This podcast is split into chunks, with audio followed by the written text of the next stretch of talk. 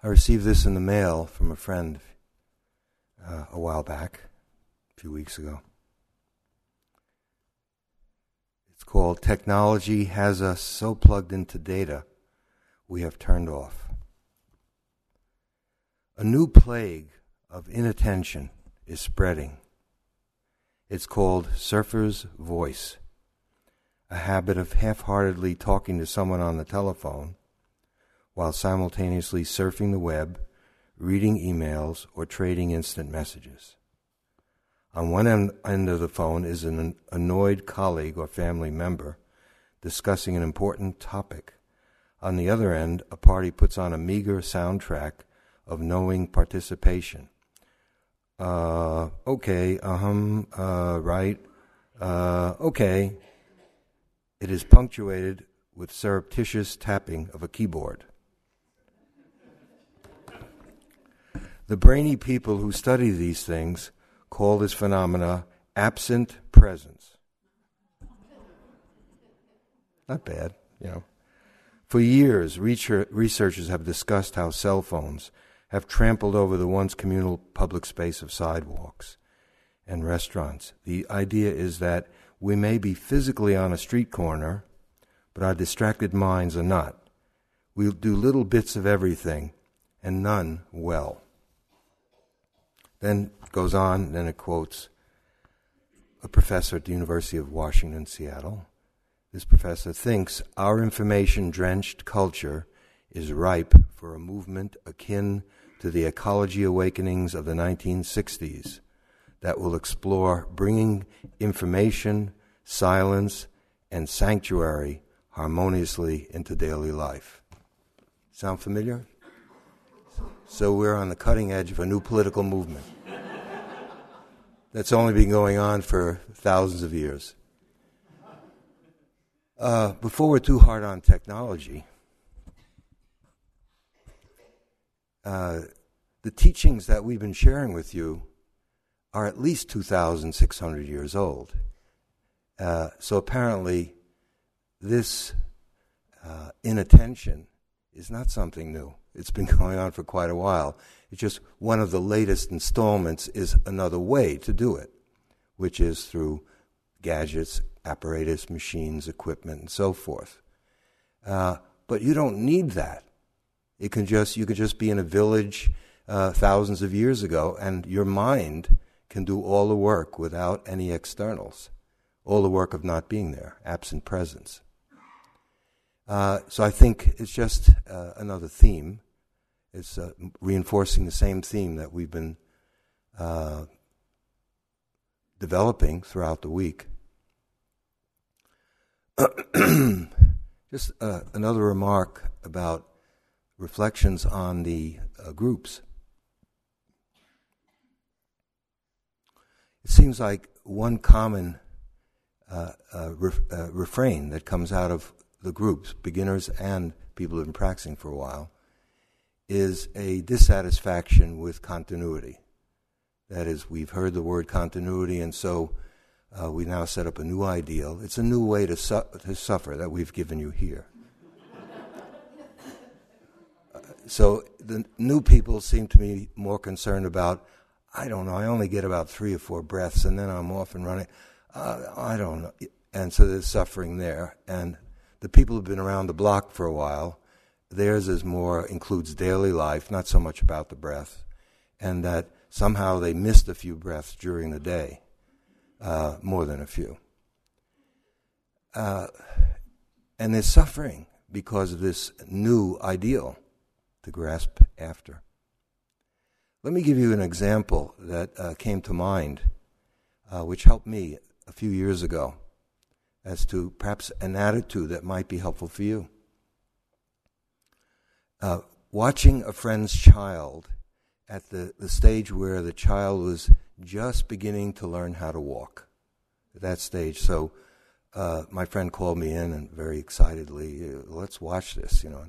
And this little boy, you know, would start to walk and then he'd fall down. And then he'd get up and fall down. And get up and fall down. Another step, fall down. Get up 2 steps, fall down, get up. And all the while, with this incredible glee and happy expression on his face. went on. And so it was a joy to watch. What he wasn't doing was like, am I learning how to walk as fast as the next kid? Let's see, how many times have I fallen down already? This is no fun. And look, they're watching, they're looking at me. They want me to succeed and just have continuous walking without a break. I don't think so, because the child wasn't as smart as us yet. And Dharma is intended to make us dumber, to dumb us down in some ways. At any rate, do you get it, or is it too deep? Good. So, these ideals, they're really just suffering. It's the notion of continuity is helpful. It's kind of a pointing in a direction, like the North Star. Maybe you never quite get there, but it gives you direction. But don't turn it into another torture chamber, please.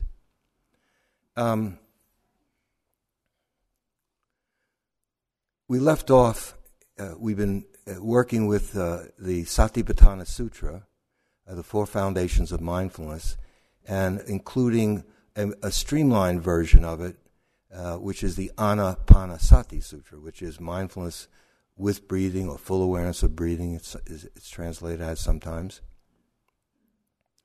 and which is just the Satipatthana Sutta, the essence of it, using the breath to help you develop these four foundations of mindfulness: the body, feelings, the mind itself, and then the lawfulness underlying the body, feelings, and mind.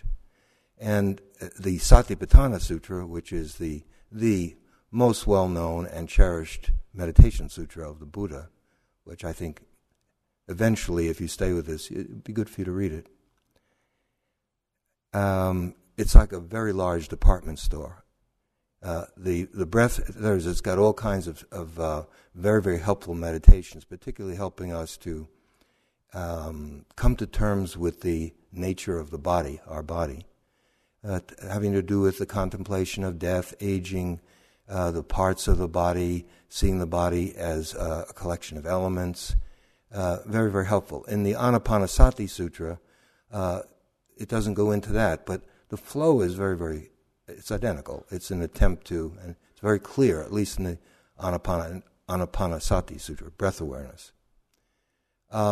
Since I use that a lot in my own practice and to teach with, that's been a frame of reference, but you need to know that this is true whether you use the breath in an ongoing way or not. So we were on the body, and what you've been doing is in attending to the breathing for quite a few days now. At first, exclusively. Also, you've been encouraged to have a sense of the body. We've been learning about our body from the inside, not from an anatomy or physiology book, but just the experience of the body from the inside, each one of us.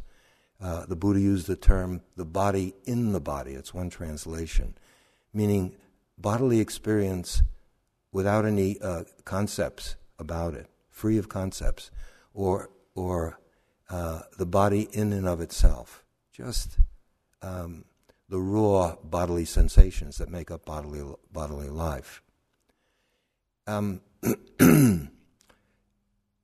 Just that can be very, very helpful, and some of it in very practical ways. For example, you can learn to listen to your body, to invite it to tell you how it's doing. For the late night sitting, as you learn how to listen to the body, and of course it always includes the mind, which is the listener, you find out, it tells you things. In my own case, when I wake up in the morning, most mornings, I'll pause, not very long.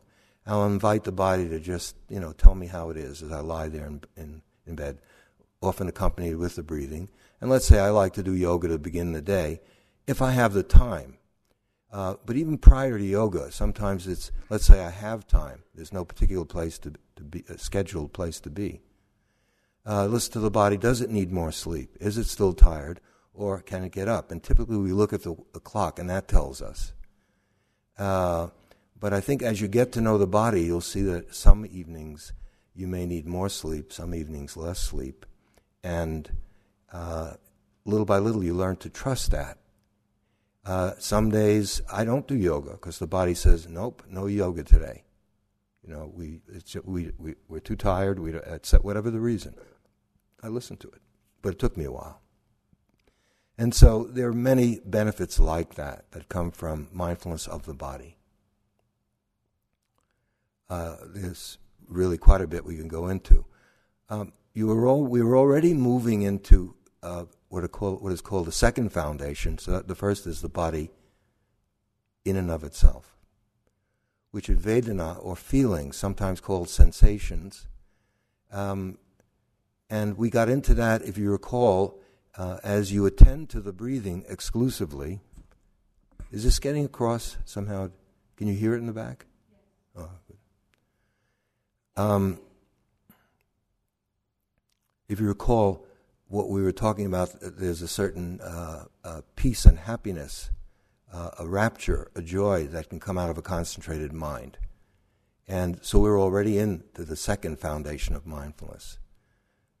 In the first, we're coming to term, we're learning how to be with the breathing, for the body to settle down, to be able to be comfortable and stable, providing us with a very strong physical foundation from which to experience the rest of our life experience. And as that develops, you experience some peace, some joy, and so forth. And so we're in feelings. Now, Vedana, or feelings, has to do with the sense doors. We have all these sense doors, and they all converge on the mind. That is, a smell comes in, an aroma comes in, and in making contact, it has its experience is either pleasant, unpleasant, or neutral, neither. Okay, and the same with all the sense doors. Let's go back to Michael's example last night from the retreat, which was awakened in me again because one participant in the group actually came back. I wasn't sure if anyone ever came back, despite how valuable it was for us. At any rate, but this yogi also mentioned, well, I guess we weren't able to spend much time with the breathing, but it turned out to be really valuable anyway, which is what Michael told you last night it was. Let's reenact it. The sound comes in, whatever that is, the sound of the drill, or whatever the equipment is, things being moved, dropped, and so forth. It's just sound, pure sound. And then if the ear's working, the mind, it has contact, and then everything converges on the mind. All the sense doors, organs, converge on the mind. And that sound then can very easily be turned into noise, which is what we all did at first, in part because the mind didn't expect it. We came up here, silent retreat, meditation center, Barry, Massachusetts, rural, bucolic, rustic, and, suddenly gone. And so the mind took that foundation. So you can see how already we're beyond even feelings, because the feeling was, let's say, unpleasant. And when the sensation or the feeling that comes in is unpleasant, there's a tendency of the mind to not want it, to reject it, to get away from it, to get annoyed, angry, aversive. Okay, and if we're not clear and see it there, it doesn't stop there, because then the mind itself enters in and starts making up a story about it. Because then the main element in the story is that this noise, which it has now become, the mind turns sound into noise, is happening to me on my retreat, which I came here looking forward to, wanting to get awakened and enlightened, paying my hard-earned cash and all the rest of it, and then you have a torment. Okay, but let's stick with what did we do on the retreat? we turned a bad situation into a good situation. And that's a central Dharma attitude, learning how to turn a bad situation into a good situation, no matter what it is. I'm not saying that's easy. So this one, that's what happened. We were able to, instead of fighting it, which of course would have gone where? It would just have exhausted us, led to more aggravation, conflict, and who knows what. We let that be the practice. Before that, we were saying, if only this wasn't happening, I could really practice. Turning a bad situation into a good situation is, no, this is your practice. Now, maybe you can already see in the second mode of instructions, where we've opened it up, I hope some of you, you're doing some of this. First, exclusive attention to the breathing, the mind becomes more calm. We're able to contemplate the remaining experience, not just breathing, but what makes up a human being, our bodily life, psyche, consciousness, environment, and so forth. Okay. Excuse me. So we're doing that, and in doing that, we're learning how to look at the very same phenomena, only instead of setting up resistance and fighting with it and yearning for it not to be there and then regretting that it is and all of that, we simply say, okay, this is my practice.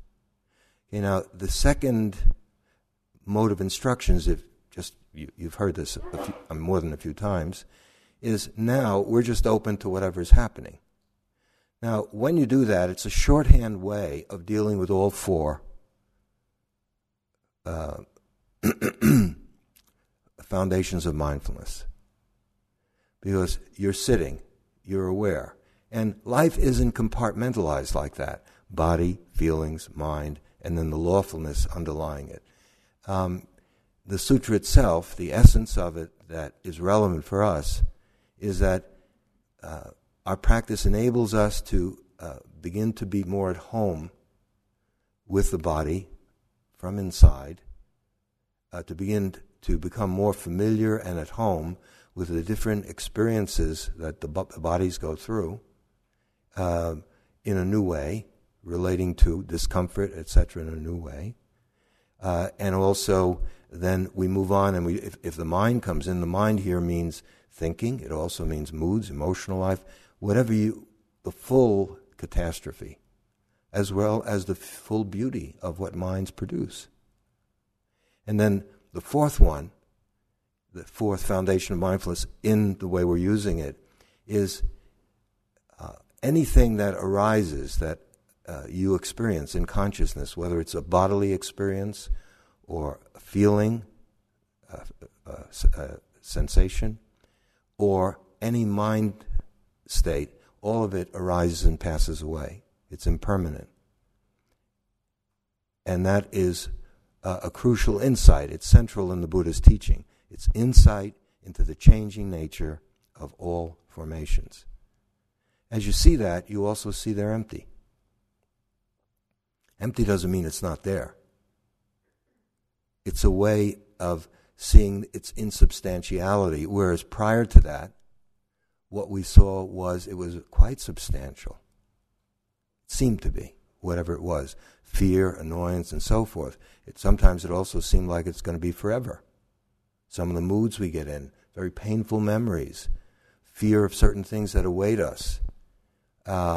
It doesn't seem like it's lacking in solidity. It feels like a mountain, and it feels like that mountain's going to be there forever. And then somebody says, watch it, be mindful of it. Seems impossible, very, very difficult. And at first, of course, it is. That's why we're learning the art of pure observation. Okay, now, not on that retreat, because if you recall, I've been trying to accompany whatever we've been doing with a mode of practice that I think coincides with how the Buddha taught. That is, there'd be teachings, and then we're encouraged through our meditation to test these teachings. Is it true? And so, did being schooled in these teachings, did it really help us deal with that situation of the drilling and the sound and all of that, which was unexpected?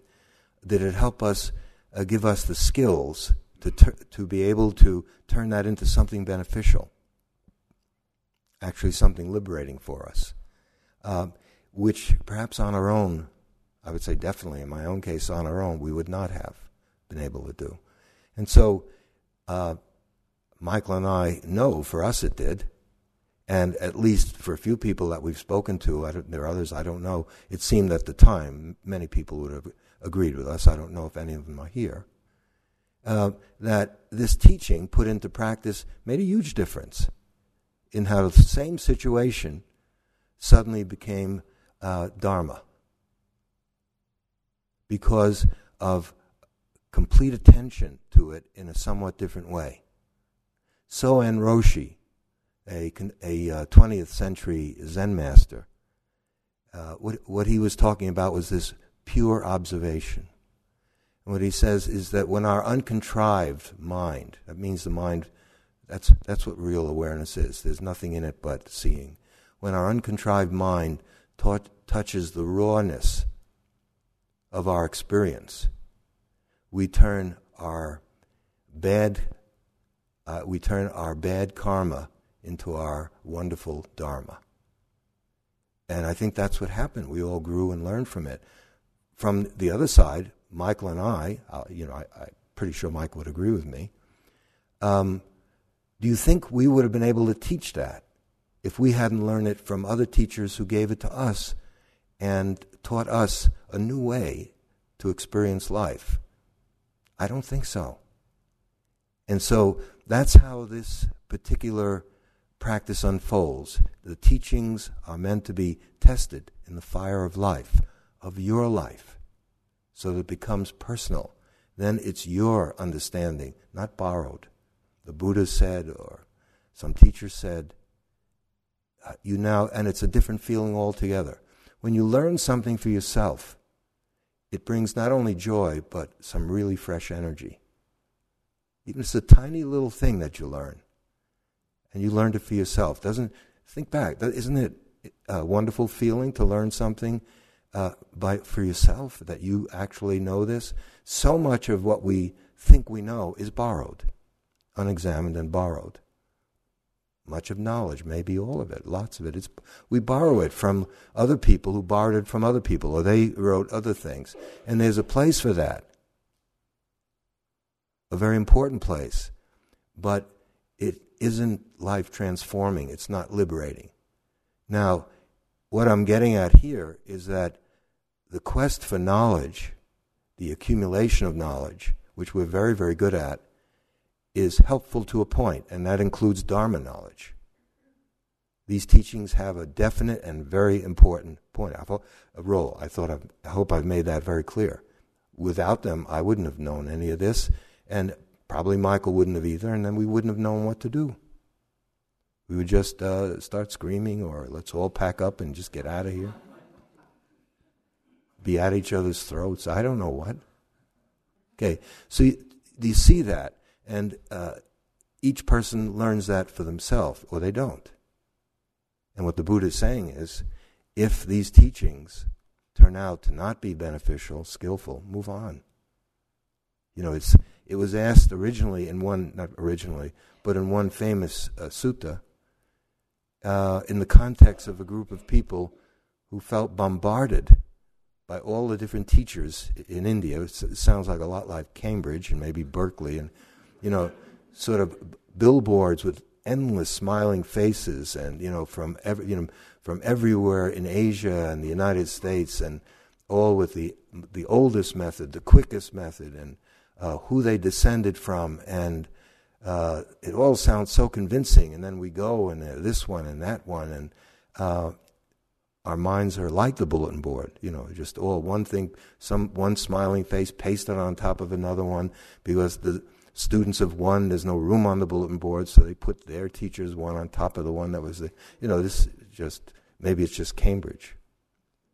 So the Buddha, they said, are you another one now? You're coming through and saying, yours is the onlyest way. He said, no. The style is set right there. If something is beneficial, I mean, take the counsel of the wise, use it, is it reasonable? But finally, you have to be your own authority. Once again, another one. The 2 arrows teaching, so many of you who've been here, again, many times, you've heard it many times as well. And please listen to what I'm saying and see if you can answer it, how you would answer it. The 2 arrows teaching, for those of you who are new, I'm going to paraphrase quite a bit.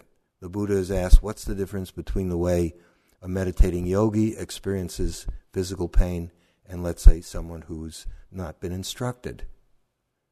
And the Buddha says, the way someone who's not been instructed experiences physical pain is as if there are 2 arrows hit. One is the body, and then the other one is what the mind does with it, turns it into torment. The yogi gets hit with 1 arrow. The body hurts, but the second arrow of the mind, the unexamined mind, that one we learn how to sometimes prevent it in the first place, or to neutralize it, or to, so that what we have is pain but not torment. Now, we have given instructions like that. I know it's come up, and many of you already know the words during this retreat. If you're using that practice, you begin to develop the insight into the distinction between ache, body, first arrow, and then what the mind makes up about it. Oh my God, self-pity, most important, this is me, this is my knee that hurts, it's my back, poor me, and then the mind is off and running, and then we have a difficult time. The insight into the distinction between the mind and body extracts the second arrow. Granted, the mind and body are so tightly interrelated, but you can also distinguish between them. Well, you don't answer now, but to yourself, you can answer now. Have you ever used that teaching, and has it helped you? If not, please use it to find out, because I have so many times I can't count. In the dentist's office, undergoing colonoscopy. It's useful all over the place.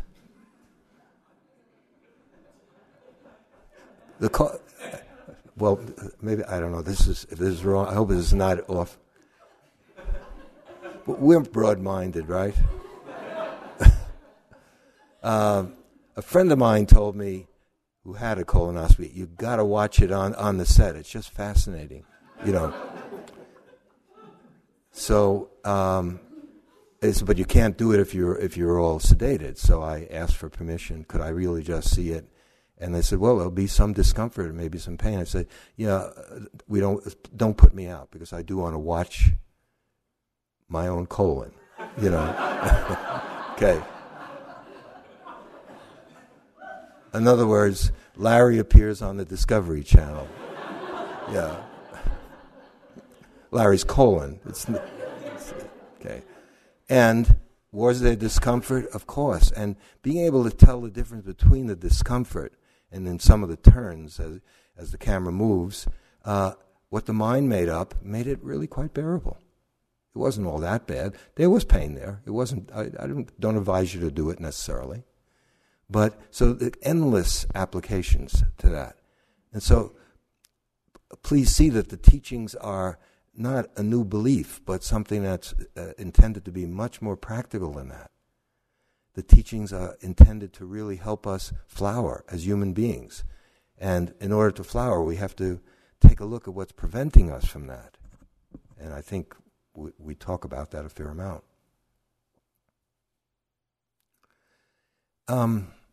Let's get to the spirit underlying the second set of instructions, where now the instruction is to just sit and to be with whatever's there. Just be yourself. Just as you know, some of you are rather drawn to the breath, then the breath can accompany you like a good friend, helping you.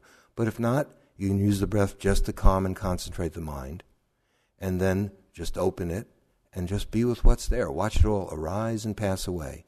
Different aspects of the body, different aspects of the mind, feelings, moods, likes, dislikes, everything.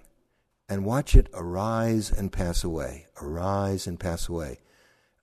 If you see that enough times, that has a powerful effect in helping you really let it all go. The simplest and to me one of the finest teachings I've received was from Ajahn Chah, who was here for a letter retreat here in the very early days of IMS. I was so impressed with it that when we started Cambridge Insight Meditation Center, we made it a bookmark, and we still use it. And this is what it says. This is the attitude. Try to be mindful and let things take their natural course.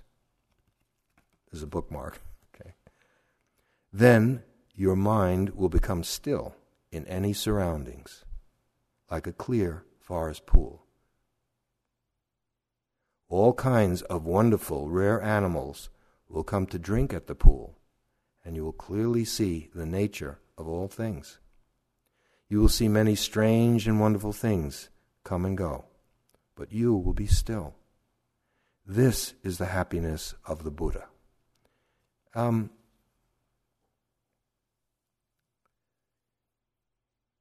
Of course, included in those strange and wonderful things are some really unwelcome visitors to the pool. All kinds of emotional wounds from the past and so forth. In this practice, we can heal the past, but only in the present. When else could you do it? The past is over. The wound still has a trace, and it's available to us when it comes up. If we're able to bring attention to it, and it's not, sometimes people will say, yeah, I noted it, you know, I it sounded, that isn't it. Now, sometimes for something that's fleeting or not too charged, fine, but that isn't what it transforms us and brings us to this stillness, and don't let stillness fool you. That's a very profound statement. In other words, the voice of the Dharma is stillness, finally. The truth is stillness. Okay. What visits us is unknown. We never know what's going to happen. That's, as you know, there's no agenda. Okay, the attitude that's necessary is, and we've already been getting at it.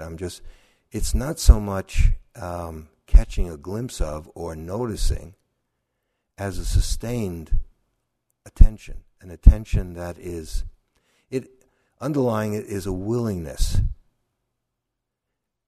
To open ourselves up, to expose ourselves in a naked way to our experience. Now, that means the mind, we're learning how to enable the mind to drop all of its pretensions, its defenses, its opinionatedness, its biases, and to just be. Words like innocent, naive, unfabricated, just being there. Now, is that easy? Of course not. But it isn't looking at some of these visitors to this still forest pool from a distance with a telescope or with binoculars. It isn't detachment. It's an opening up to, so that our capacity to receive our own experience, no matter what it is, just because it's there, because that's what our life is in that moment. That capacity widens and broadens and deepens and becomes clearer. And that goes along, of course, with practicing it and constantly refining our ability to see clearly. Each mindful step, each mindful breath, each mindful scrubbing of a counter, whatever you do in your life and will do. But it's not from a distance, it's face to face. It's coming face to face with ourselves. And of course, that includes suffering.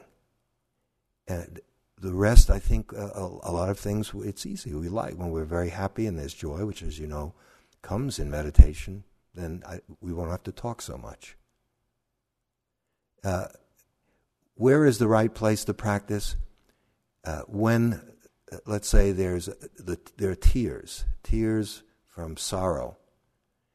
The mindfulness, the heart of that, the core of those tears of sorrow is also the heart of the world of release. Whereas the liberation is in the sorrow. The first noble truth is noble, not because there is suffering in life. There's no nobility in that. Everyone's suffering. It doesn't particularly make you noble. It exhausts us, demoralizes us, gets us to do all kinds of horrible things to ourselves and others. The reason it's a noble truth is that it's a gate.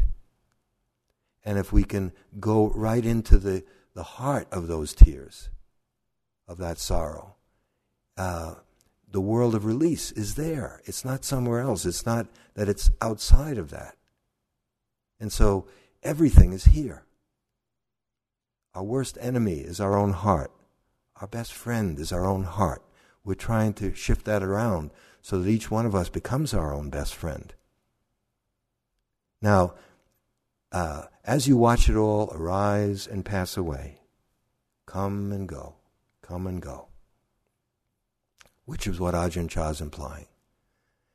Can you develop that ability to just see that none of this is the original mind, it's not your original nature. This may seem abstract until you've at least gotten a glimpse of it.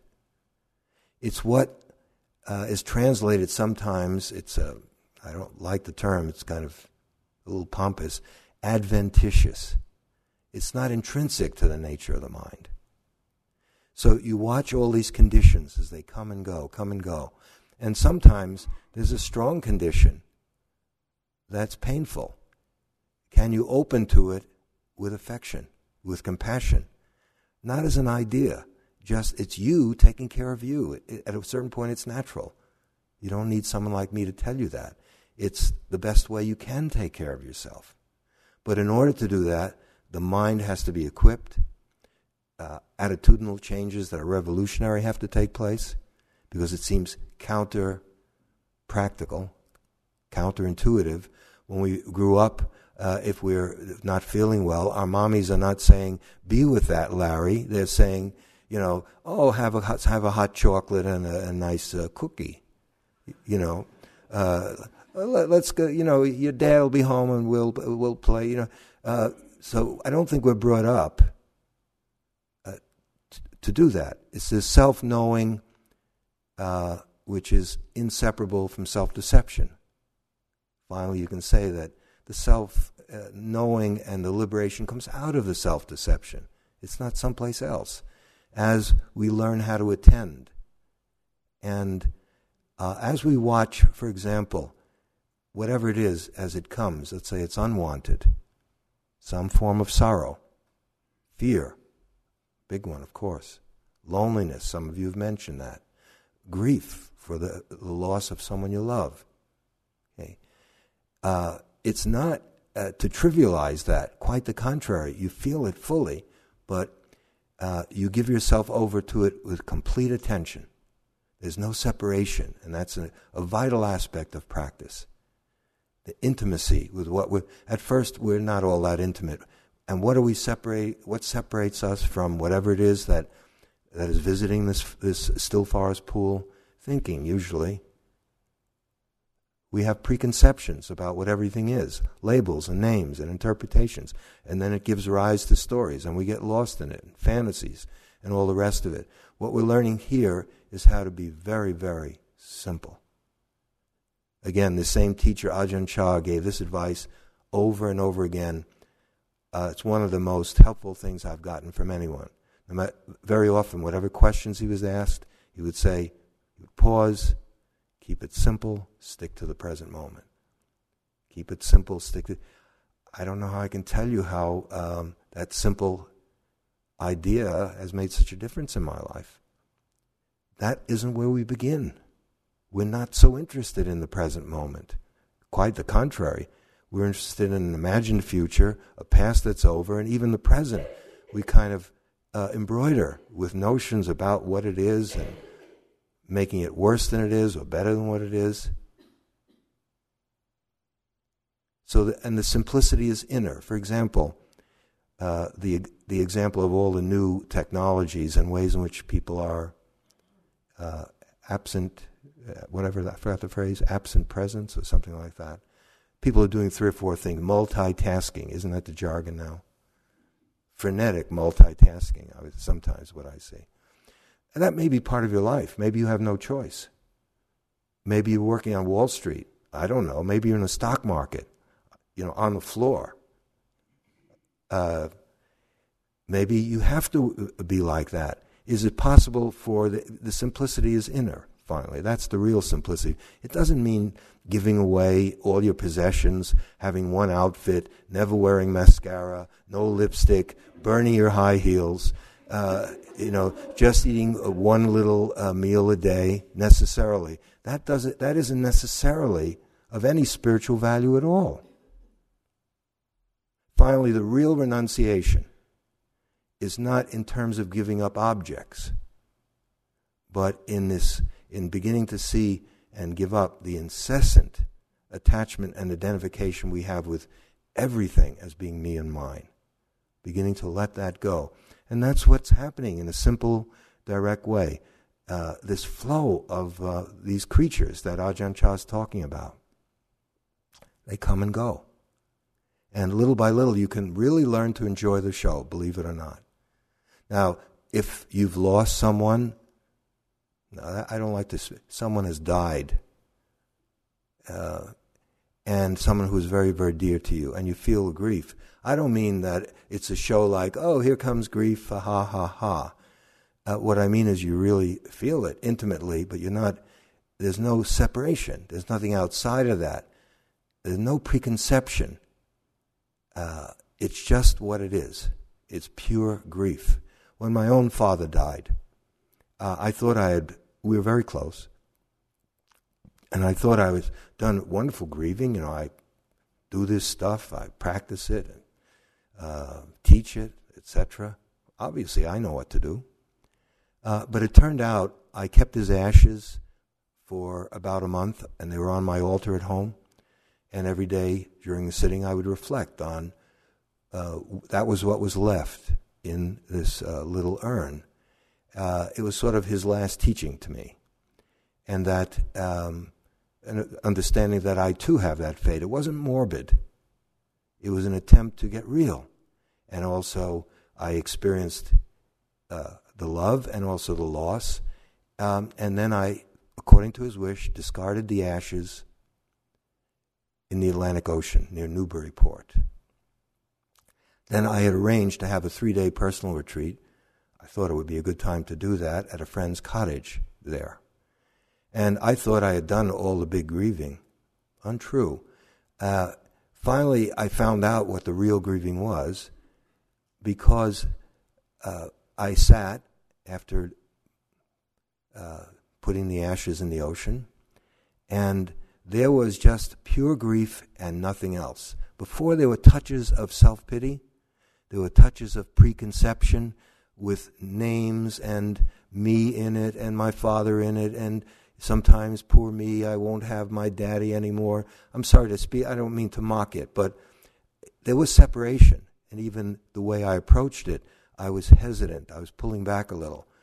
During this time, whatever enabled me to do that, I don't know. Maybe I was edging up to it. There was no separation. It was just the pure energy of loss, pure grief, pure sorrow. It included crying, and sometimes it didn't. And it happened, I went through it, and I understood that it was fully understanding what happened, not in my head, and then it was over. That doesn't mean I don't love my father. It means that I've accepted his death, and from time to time, do I think of him and miss him? Yeah. But I'm not living in a dream world. Okay. Now, what Ajahn Chah ends up with is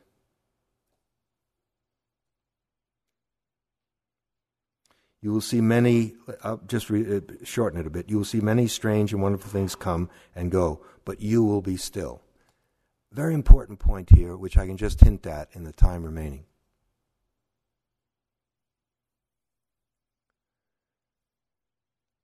We talked about the stillness, the peace that comes from a concentrated mind, if you recall, and how that was peace or stillness with delusion. That is, the peace is there, and the stillness is there because you've temporarily separated yourself from the other elements of consciousness, your emotional life, your moods, your everything. And temporarily, they're in abeyance. And so as you sink deeper and deeper into consciousness, is tremendous joy and peace, but you haven't. But it's based on not really dealing with what you're that's unwelcome or that you're intimidated by, and so forth. I hope that's clear. But I also suggested there's the peace that comes from wisdom, from insight, and now we're getting at it, because this peace doesn't come from separating yourself from the content of your consciousness. Quite the contrary. It comes about through the full acceptance of what's there. The other is the beauty of a concentrated mind, the happiness of it, not to be understated or undervalued. But what we're talking about now is the jewel that comes from, the peace that comes from uprooting and seeing through and into and taking care of, so that you're not afraid of what turns up, that you develop a certain inner strength and confidence that whatever turns up is workable. And it's workable because it's observable. You can fully meet it, see its nature. And then the peace that comes from that,